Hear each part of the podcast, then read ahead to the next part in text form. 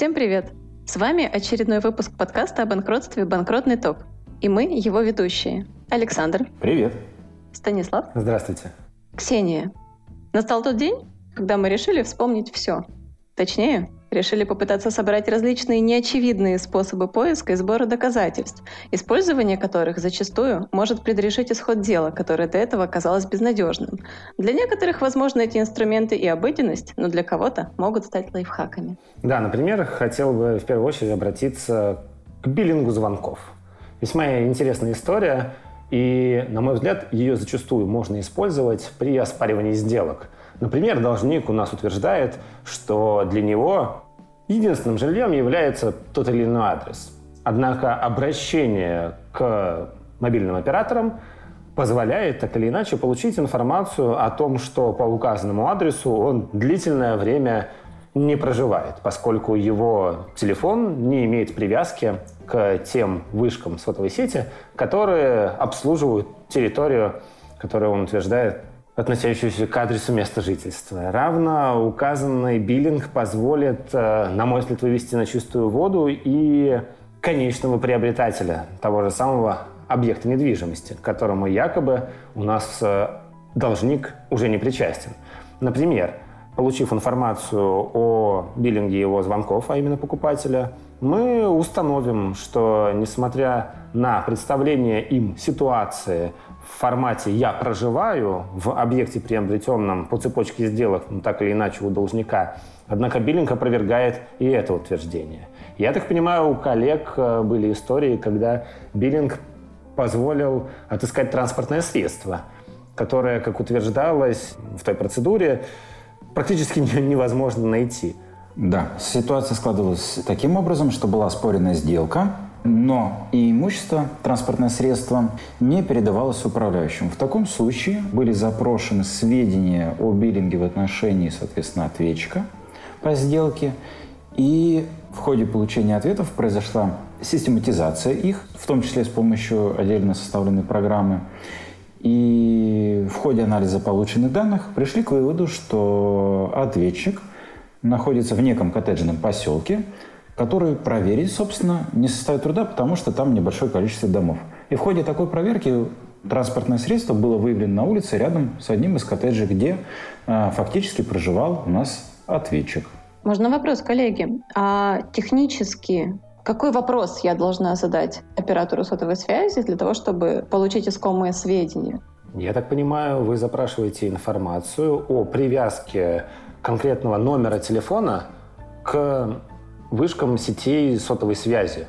И они дают вам определенную выгрузку, которую уже вам непосредственно нужно систематизировать. Вот о чем сказал Александр. Возможно, обратиться к техническим специалистам, чтобы они сделали там в форме диаграммы или иным способом э, визуализировали эту информацию с тем, чтобы в процентном соотношении можно было бы категорично уже утверждать, что львиную долю времени телефон имеет привязку к конкретным вышкам, и соотнести эту информацию с теми адресами, которые вы хотите проверить на предмет факта нахождения по указанному адресу того или иного лица, будь то контрагент по сделке или же тот же самый должник. Или же, например, установить, что чаще всего указанный телефон появляется по таким-то адресам, и именно в эти адреса тогда и выходить с целью получения информации, возможно, о местонахождении там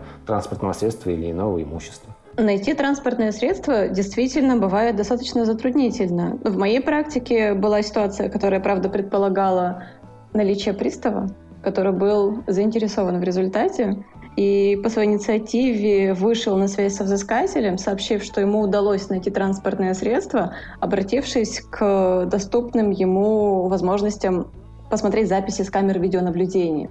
И он буквально по камерам отследил, где транспортное средство, там, как правило, появляется, в какое время. И был осуществлен выход в адрес. К сожалению, ответчика по сделке там застать не удалось, но некоторую информацию так или иначе найти представилось возможным.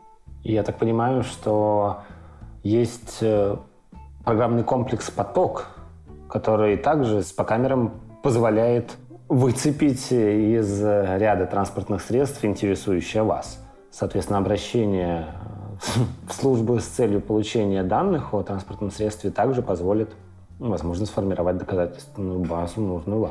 Да, не отходя от транспортных средств, давайте поговорим о том, как доказать фактическое владение транспортным средством, например, не ответчиком, а каким-то тайным или конечным бенефициаром, который скрывается за фигурой покупателя транспортного средства, когда у нас выводится, соответственно, имущество из конкурсной массы якобы на независимых и никак не связанных третьих лиц.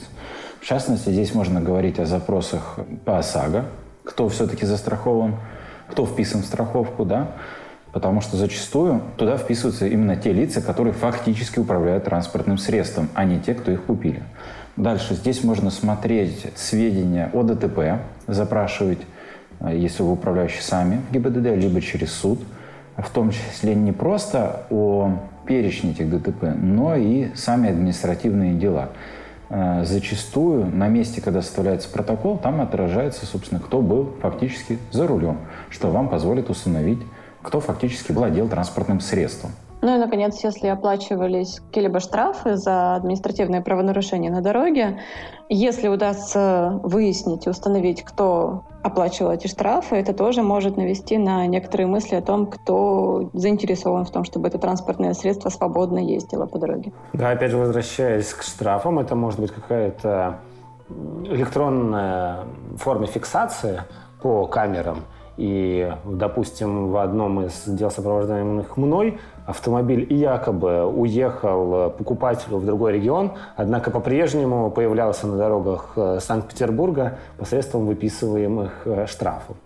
Вот. Кстати, запрос в Российский союз страховщиков относительно того, кто же вписан в полис, позволил установить, что покупатель, несмотря на факт приобретения транспортного средства, в полис так и не был вписан. Ну, в полисе фигурировал исключительно должник, а у покупателя даже не было водительского удостоверения. Еще одним примером, который подсмотрел у своих уважаемых оппонентов, это прям было очень элегантно сделано, дело о банкротстве.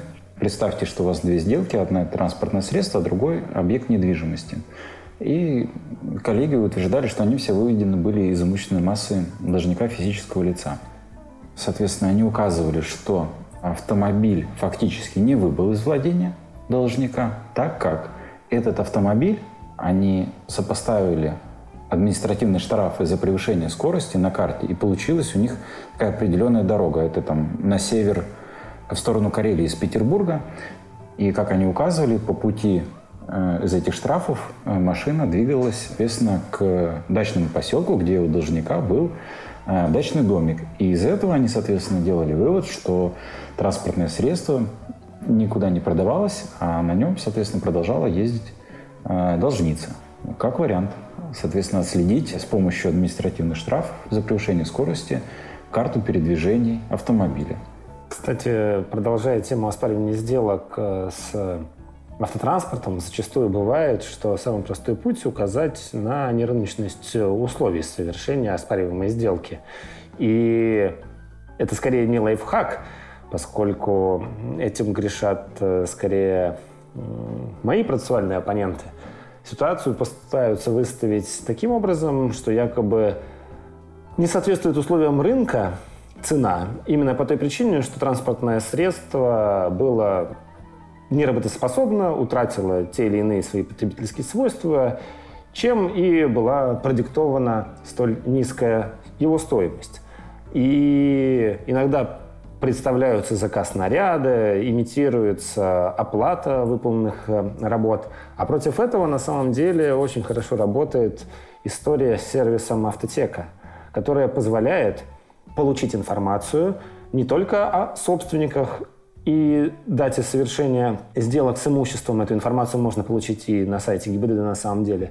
Но и информацию о ДТП, с картой повреждений и наименованием элементов, которые фиксируют сотрудники ГИБДД на месте ДТП, не отражая, конечно, сведения о скрытых повреждениях, но так или иначе позволяют определить дату и характер потенциального ремонтного воздействия, который требовался по отношению к автомобилю. Равно там отражается информация о ремонтном воздействии. Правда, это скорее к ситуациям, когда автомобиль еще проходят ТО и обслуживается дилерским центром, находясь на гарантии. Но, помимо прочего, это еще позволяет э, получить информацию об объявлениях, которые размещаются на публичных ресурсах, в частности, Авито. Там они есть с фотографиями. И в ситуации с одним из споров, сопровождаемых мной, нерыночность условий пытались обосновать необходимостью осуществления ремонтного воздействия. Самое простое было указать на то, что к договору купли-продажи транспортного средства прилагался акт передачи, из которого следовало, что повреждений нет. Да и более того, Спустя буквально три дня после совершения оспариваемой сделки на Авито появилось объявление об отчуждении этого транспортного средства уже этим псевдоновым собственникам с автомобилем, не имеющих каких-либо повреждений и по цене в 7 раз превышающую ту, по которой он якобы купил у должника. Поэтому этот э, ресурс, еще раз напомню, автотека, он весьма информативен с точки зрения получения информации. Да, не отходя далеко от автомобильной темы, в случае, если у вас, например, вы полагаете, вы были какие-то активы из общества, и, например, это не было нигде проведено, в частности, идет речь, например, о станках, о чем-то крупногабаритном, например, какие-то турбины и так далее, которые требуют перемещение по дорогам общего пользования, но только с согласия ГИБДД при разработке маршрутов. И таким образом вы можете, например, сделать запрос ГИБДД, запросить, было ли предоставлено такое разрешение. И, например, если ваши оппоненты утверждают, что они там что-то возили, куда-то перевозили, и получив сведения из ГИБДД об отсутствии такого разрешения, можно говорить, что фактически э, так, такая транспортировка не совершалась.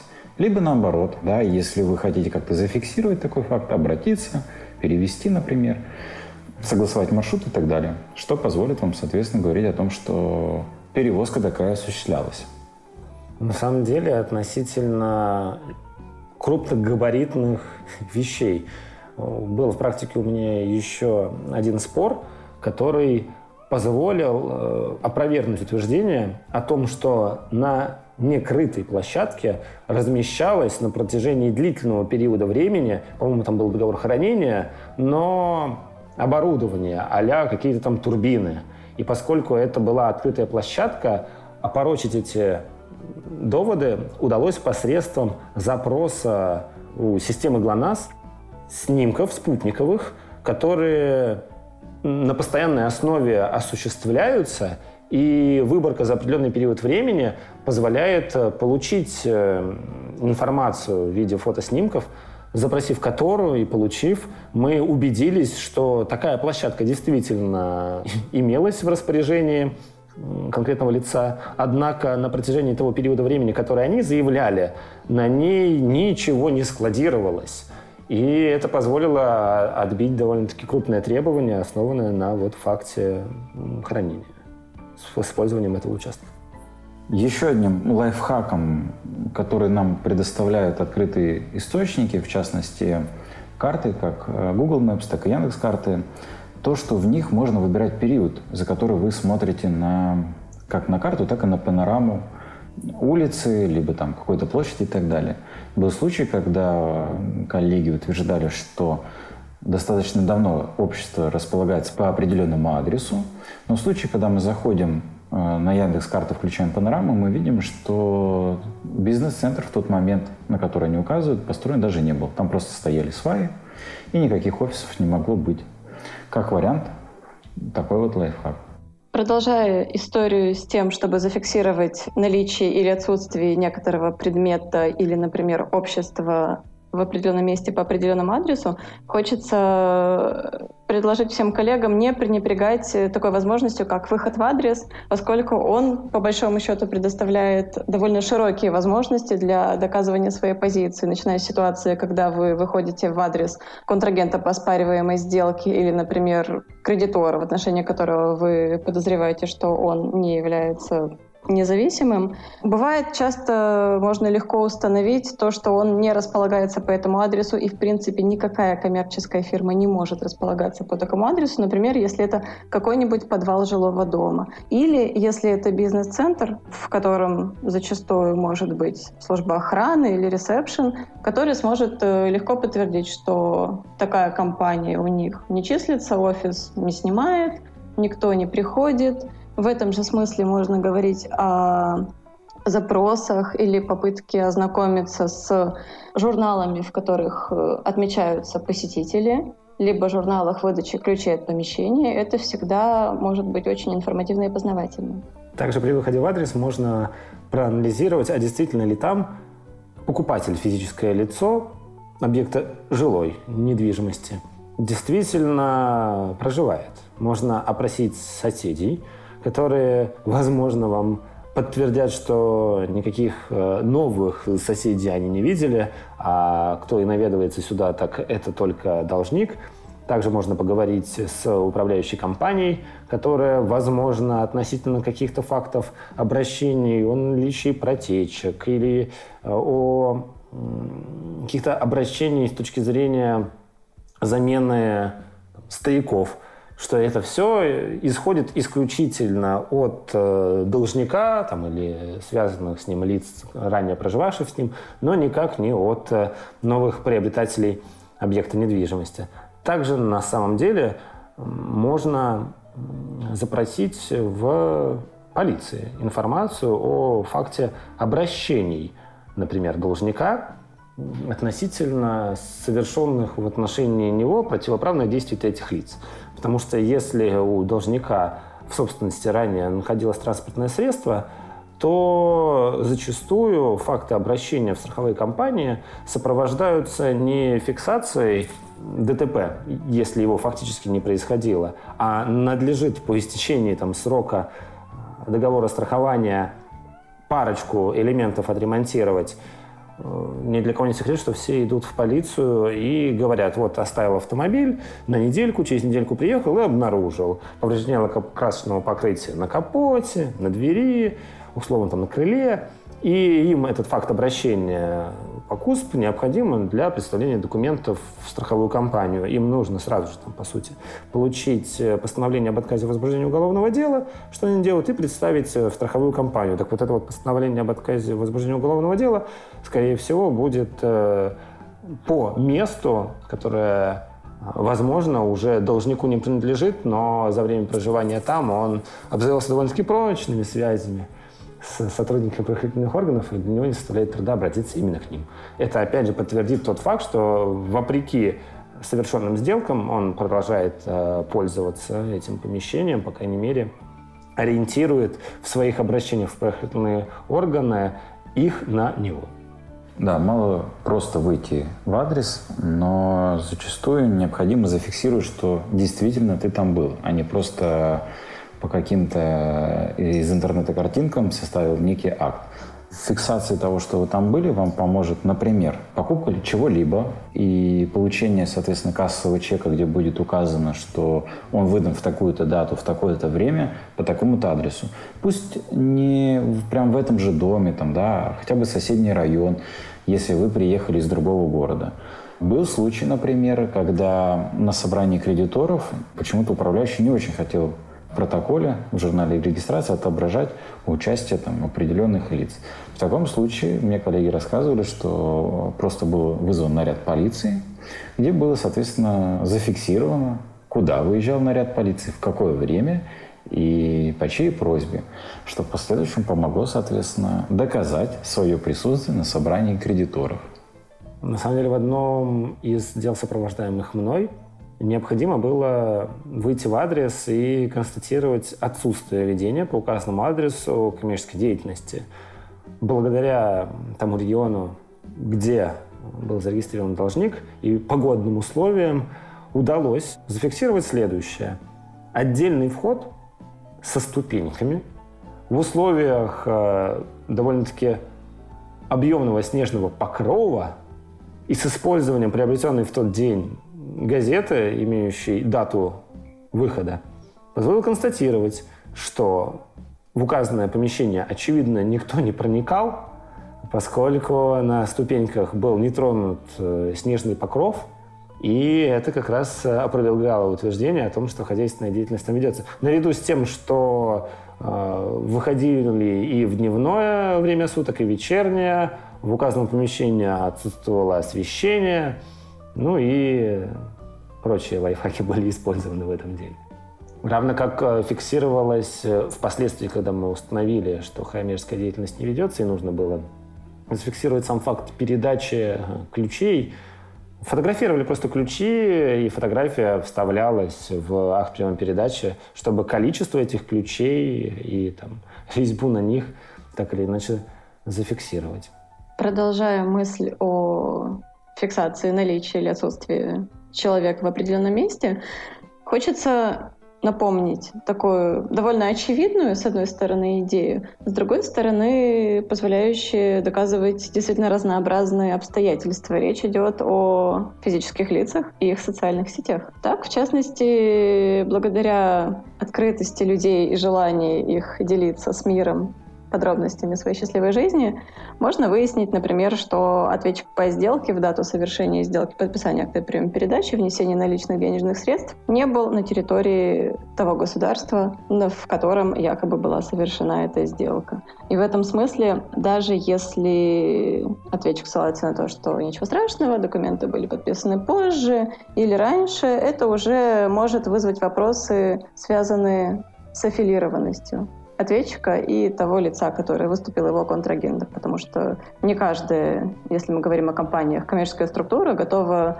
с каким-то гражданином подписывать документ каким-то задним числом и тем более принимать наличные денежные средства и фиксировать это таким образом. Да, вот, кстати, возвращаясь к социальным сетям, были у нас в практике прецеденты, когда информация оттуда позволяла доказать э, фактическую аффилированность, поскольку Условия сделки сами по себе вызывали сомнения, а подтверждение через э, одноклассники, социальную сеть ВКонтакте того факта, что ранее у лица женского пола была другая фамилия, но она бьется в этих социальных сетях и по старой, и по новой фамилии, позволило установить ее связь с должником, понять, что она сестра должника, которая сменила фамилию, и через вот эти вот э, фотографии, дискредитирующие на самом деле их позицию, и удалось в процедуре достичь многого. Более того, это позволило все скомпилировать в одно заявление по факту преднамеренного банкротства, а уж когда начали люди дергать, они стали друг на друга показывать пальцем, и это развалило всю их э, стратегию. А, у меня был случай, ну, помимо прочей аффилированности, была история, когда э, должник, физическое лицо, скрывал доход. Э, это выяснилось как раз через его социальную сеть с квадратиками, где он на своей личной странице рекламировал услуги по аренде большого дорогого коттеджа – посуточно, а также по аренде САПов. Демонстрировал свою, скажем так, успешную жизнь и путешествия по разным странам мира в ходе процедуры банкротства. Очевидно, что у него был доход, и очевидно, от какой деятельности. В последующем это все было нотариально зафиксировано, представлены материалы дела и подано как, соответственно, сокрытие доходов, непередставление информации и что привело к невозможности списания у него, собственно, долгов в процедуре. Однако, возвращаясь к способу фиксации, вот вы сейчас затронули эту больную, на мой взгляд, тему, необходимость нотариального подтверждения факта обращения к тому или иному ресурсу. К сожалению, мы по-прежнему сталкиваемся. Вот не так давно все в профессиональном сообществе обсуждали в очередной раз определение Московского округа, в котором было отражено, что использование этих специальных телефонных программ наряду там, с голубиной почтой, с сапогами-скороходами, не позволяет достоверно установить ни отправителя, ни получателя. И даже обращение к интернет-ресурсам зачастую не позволяет э, рассматривать судам эту информацию как обладающую доказательной силой в отсутствии вот подтверждения через обращение к специальной услуге у нотариусов. И, на мой взгляд, это печально. По крайней мере, это довольно-таки значительная статья расходов. И если мы говорим об управляющем, то, безусловно, такая статья, которая не факт, что будет оценена кредиторами. Когда вы приходите, и у вас за каждый лист несколько тысяч рублей нужно а, уплатить с тем, чтобы зафиксировать то или иное доказательство. Хотя не всегда это ну, требуется, в моем понимании. Как у вас э, происходит это в последнее время? Действительно ли закрывают глаза и говорят, что эту информацию, которую вы представляете, легко исказить, и, только обращение к нотариусу подтверждает ее достоверность? Э, везде по-разному. Зачастую, и когда я не хочу, чтобы кто-то приобщал просто скриншоты, указы на ненадлежащую форму заверения.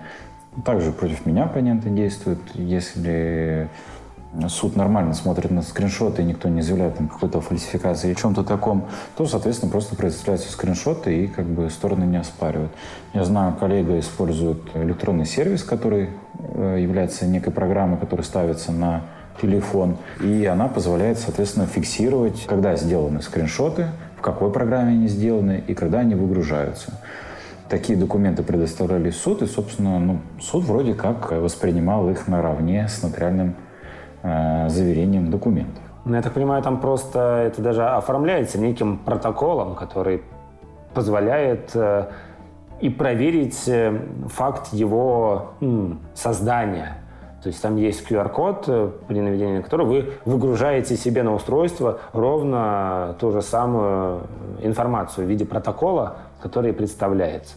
В то же время, коллеги, не хочется забывать, что, в принципе, высшие судебные инстанции и высший арбитражный суд в свое время, и Верховный суд высказывались в своих разъяснениях в духе того, что и скриншот является достаточным доказательством, которое может быть принято судом к рассмотрению в случае, если на нем зафиксированы дата и время, когда он был сделан. Из него видно домен, если речь идет о сайте, и, в принципе, можно установить ту информацию, на которую ссылается лицо. Однако, конечно же, такой способ фиксации действительно не защищает от э, попыток недобросовестных участников процесса некоторым образом поколдовать над тем изображением, которое он планирует представить суду. Да, но даже этот сервис, ну, вот у меня лично вызывает вопрос. Вам ничего не стоит сделать сайт с QR-кодом, на который будет ссылка, и в фотошопе, соответственно, все, что нужно вам сделать. Там те же самые выгрузки, сертификаты, которые позволяет эта программа вам отобразить при освидетельствовании да, того, что вы делаете в своем телефоне. Ну, как вариант, как бюджетный вариант да, предоставления электронных доказательств дела, почему нет? Хотел бы еще немножко вернуться к теме оспаривания сделок с объектами жилой недвижимости. Поскольку речь идет о квартирах, то зачастую управляющим в процедурах приходится прибегать к помощи специалистов для получения информации о стоимости указанных объектов на дату совершения сделки. И эти специалисты призваны, используя метод чаще всего сравнительный подход, вернее, обращаться к объявлениям того периода времени и брать объекты-аналоги, которые размещены территориально близко к оцениваемому объекту, по площади, схожие с ним, и по иным характеристикам. Однако с недавнего времени, на мой взгляд, в этом существенную помощь может оказать сервис Яндекс Недвижимость, поскольку если в доме, в котором расположен объект недвижимости, вокруг которого как раз у нас спор, если в этом доме были ранее объявления о продаже, то они будут размещены под описанием дома. Это я все к чему? К тому, что за 4 года, которые максимально по выборке выдает этот ресурс, вы получите информацию о продаже ровно тех объектов, о которых и идет спор. Имеется в виду, что, возможно, это объявление размещалось ранее о продаже и самим должником незадолго до совершения сделки. Если же именно этот объект не продавался, то там будут объекты прям аналогичные. Разница будет, по сути, только в этажности, где располагается квартира ровно с той же самой планировкой, той же площади и, соответственно, ровно в том же самом доме. А значит, это и будут самые, что ни на есть, конкурентные материалы в оценке стоимости этого объекта. И никакой сравнительный подход у оценщиков не даст вам а, куда более близкой к объективности оценки. Поэтому действительно очень хороший ресурс в этом плане. Да, но у Яндекса есть обратная сторона. Все мы, скажем так, или большинство из нас стали жертвами тех же сливов информации, которые происходили в Яндекс Еде и в других сервисах, где, соответственно, фактически фиксируются все ваши адреса из этого приложения, ваши фамилии, имя, отчество, там, номер телефона, электронная почта, даже комментарий, как вам попасть. то означает о том, что вы реально пользуетесь и находитесь по этому адресу. А как в таком случае, коллеги, вы полагаете, что такое доказательство нахождения человека можно будет представлять суд или все-таки спорно? У меня, если честно, нет понимания того легального основания, которым мною, допустим, были получены соответствующие сведения. И если уж кто-то готов проявлять максимальную изобретательность и обращаться в том числе для получения какой-то общей картины, да, понимания реальности того, что происходит в действительности с его процессуальными оппонентами, сторонами по сделке, может быть, родственниками должника или приобретателями имущества, которое, вероятно, мы предполагаем, что было выведено. Возможно, это действительно может стать какой-то отправной точкой, но в любом случае не каким-то источником доказательств, на которые вы тем более будете ссылаться в суде, потому что, на мой взгляд, оно ну, не то что опровергается, а оно со ссылкой на незаконный источник его получения может быть выкинуто из дела.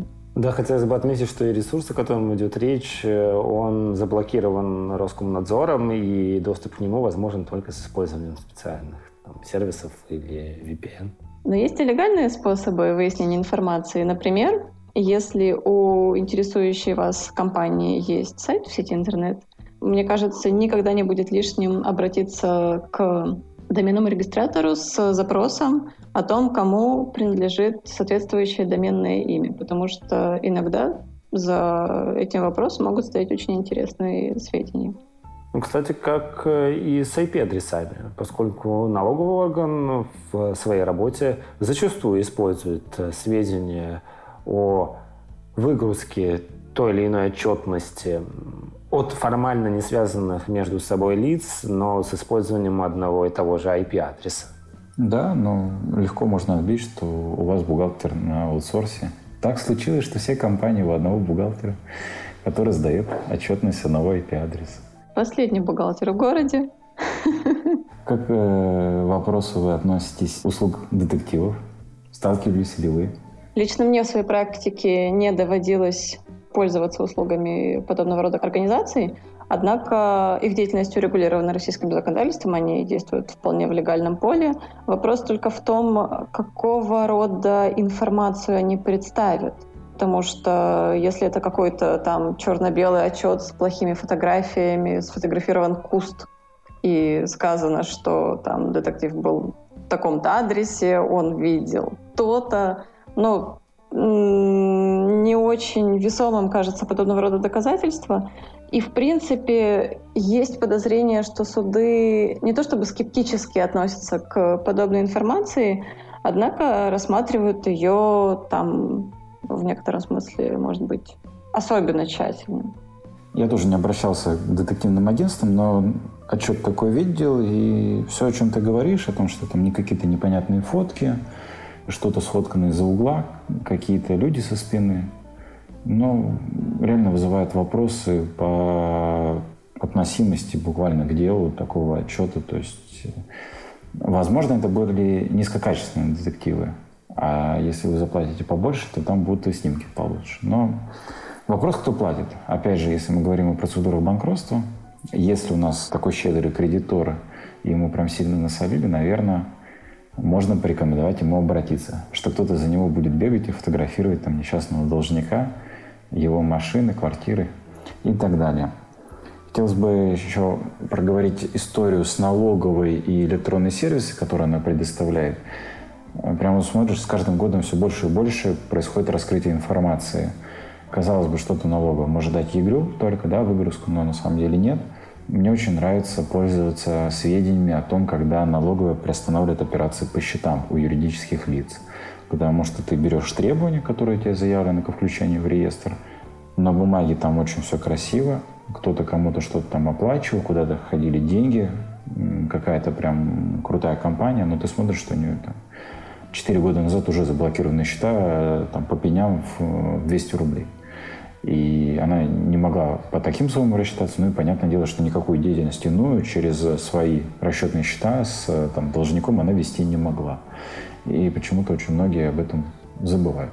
На самом деле многие забывают даже очевидные вещи. Если вам заявляется требование от кредитора на общей системе налогообложения, и она же присуща вашему должнику, то, очевидно, в их деятельности был НДС, э, соответственно, книга покупок книга продаж, и запрос этой информации в налоговом органе, возможно, на камне, на камне не оставят от позиции, признаваемой должником кредитора, о поставке того или иного оборудования, поскольку ни одна из официальных э, отчетностей ни должника, ни кредиторов не подтверждает этих фактов. Равно как это может использоваться и в обратную сторону.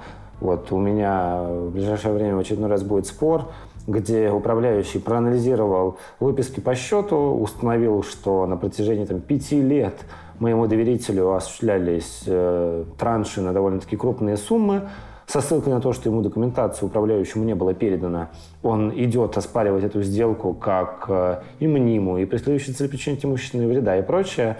Однако добросовестность моего доверителя э, подтверждается не только первичкой, которую мы непосредственно ему направляем, но и в условиях повышенного стандарта доказывания с нашей стороны, как контрагента по сделке, представление книги покупок и продаж э, с отметками налогового органа как раз и позволяет э, утверждать о том, что все указанные платежи нами отражены в отчетности по НДС. Эти операции по продаже нами оборудования также э, нашли подтверждение в книге продаж.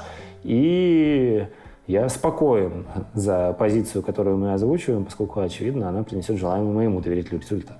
Да, и электронный сервис не только у налоговых органов есть, но и также другие специализированные виды деятельности. Например, если ваш э, оппонент, да, например, выполняет подрядные работы с объектом культурного наследия, вот э, что-то такое красивое делает, то у него должна быть лицензия, выданная там, специализированным органом, которая также фиксируется в, соответственно, в определенных реестрах которую можно проверить, когда она выдана, там, кому она выдана, или вообще была ли она выдана.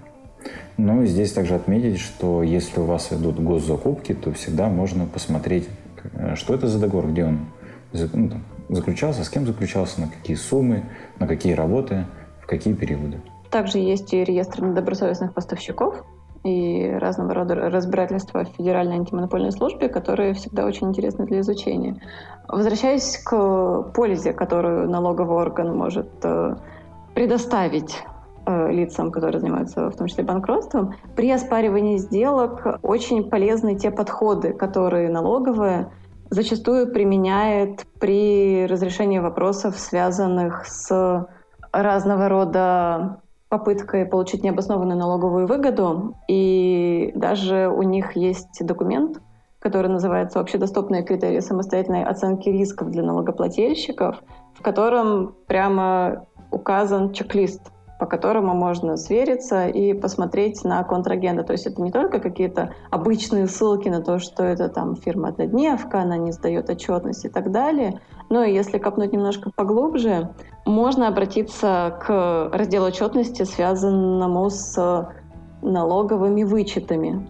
Если налоговые вычеты регулярно запрашиваются налогоплательщиком на очень значительные суммы, вполне вероятно, что он участвует вот э, в этих цепочках, по которым там прогоняются деньги, подписываются какие-то формальные документы в значительной степени для того, чтобы эти налоговые вычеты и получать.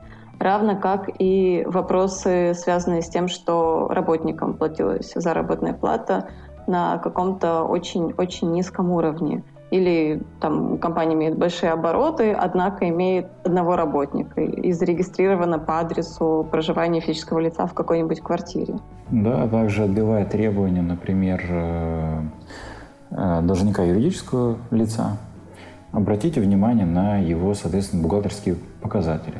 Какую он кредиторскую задолженность отображал э, в балансе у себя на протяжении нескольких периодов времени – Например, он всегда отображал 100 миллионов, а вы понимаете, что в реестр сейчас заявлено пару миллиардов. Да, тогда становится вопрос, откуда? Как вариант проверить все-таки, какую реальную кредиторскую задолженность за собой числил должник, а, обратите внимание, где он брал кредиты, куда он обращался за кредитными линиями, и сделайте туда запрос о том, какие документы предоставлялись зачастую юридические лица обязаны раскрыть сведения об активах и своих обязательствах. И оттуда можно будет увидеть о том, кого он числил себя в кредиторах и какие активы он предоставлял на обозрение банку. На самом деле это может быть также хорошим подспорьем с точки зрения мотивирования должника к какому-то переговорному процессу. Поскольку если такие обстоятельства действительно имели место, то можно попросить банк обратиться с заявлением уже и в правоохранительные органы относительно привлечения к ответственности по статье «Незаконное получение кредитов», где ответственность как раз предусмотрена за факт предоставления в кредитную организацию искаженной отчетности или сведений о истинном положении финансовом дела у должника. Напоследок, я бы хотела, может быть, спросить у коллег, какой их самый любимый лайфхак, и пока они размышляют, поделиться своим. Потому что, мне кажется, при взаимодействии со своим доверителем ты, как юрист, так или иначе погружаешься в определенную сферу деятельности. И именно клиент, именно компания или предприниматель, который работает на определенном рынке, и есть тот самый источник бесценной информации, которая поможет в доказывании. Потому что именно он расскажет о том, какими сервисами, какими программами пользуются участники данного рынка, как они взаимодействуют между собой, какие там проблемы возникают у них и каким образом они решаются, в том числе и какие из этих способов оставляют так или иначе там какой-то след в виде документов, переписки, электронные следы, регистрации на каких-то сервисах. Все это, более того, чрезвычайно занимательно и крайне расширяет кругозор. Поэтому общение с клиентами, с участниками рынка, с контрагентами всегда, мне кажется, нужно иметь в виду и использовать по мере возможности. Да, у меня по этой причине, наверное, нет э, лайфхака, поскольку их постоянное бы применение как раз и нивелировало бы их ценность. Поэтому работаем каждый раз вот в ситуации, максимально погружаясь в нее и анализируя источники, возможно, получения доказательств, э, либо способов их фиксации. Со своей же стороны отмечу, наверное, одним из моих любимых э, таких лайфхаков, доказывая фактическую аффилированность между независимым якобы арбитражным управляющим, таким же независимым якобы конкурсным кредитором должником, это, например, использование банка решений, да, поиск общих доверителей и так далее. Но самое, мне кажется, интересное, это когда вы берете такую распечатку из материалов дела, где перечислены с какого аккаунта поданы электронные документы, и зафиксирован один IP-адрес на всех троих. Мне кажется, это отличная тема про отстранение управляющего в связи с аффилированностью на следующий наш подкаст. На этом у нас все. Спасибо, что заслушали этот выпуск до конца. Мы очень надеемся, что он вызовет живой интерес у наших слушателей. Призываем вас писать в комментарии, задавать ваши вопросы, делиться своими лайфхаками, потому что эта тема, на наш взгляд, неисчерпаема. Конечно же, подписываться на наш подкаст и ставить лайки. Всем спасибо. До свидания. Пока.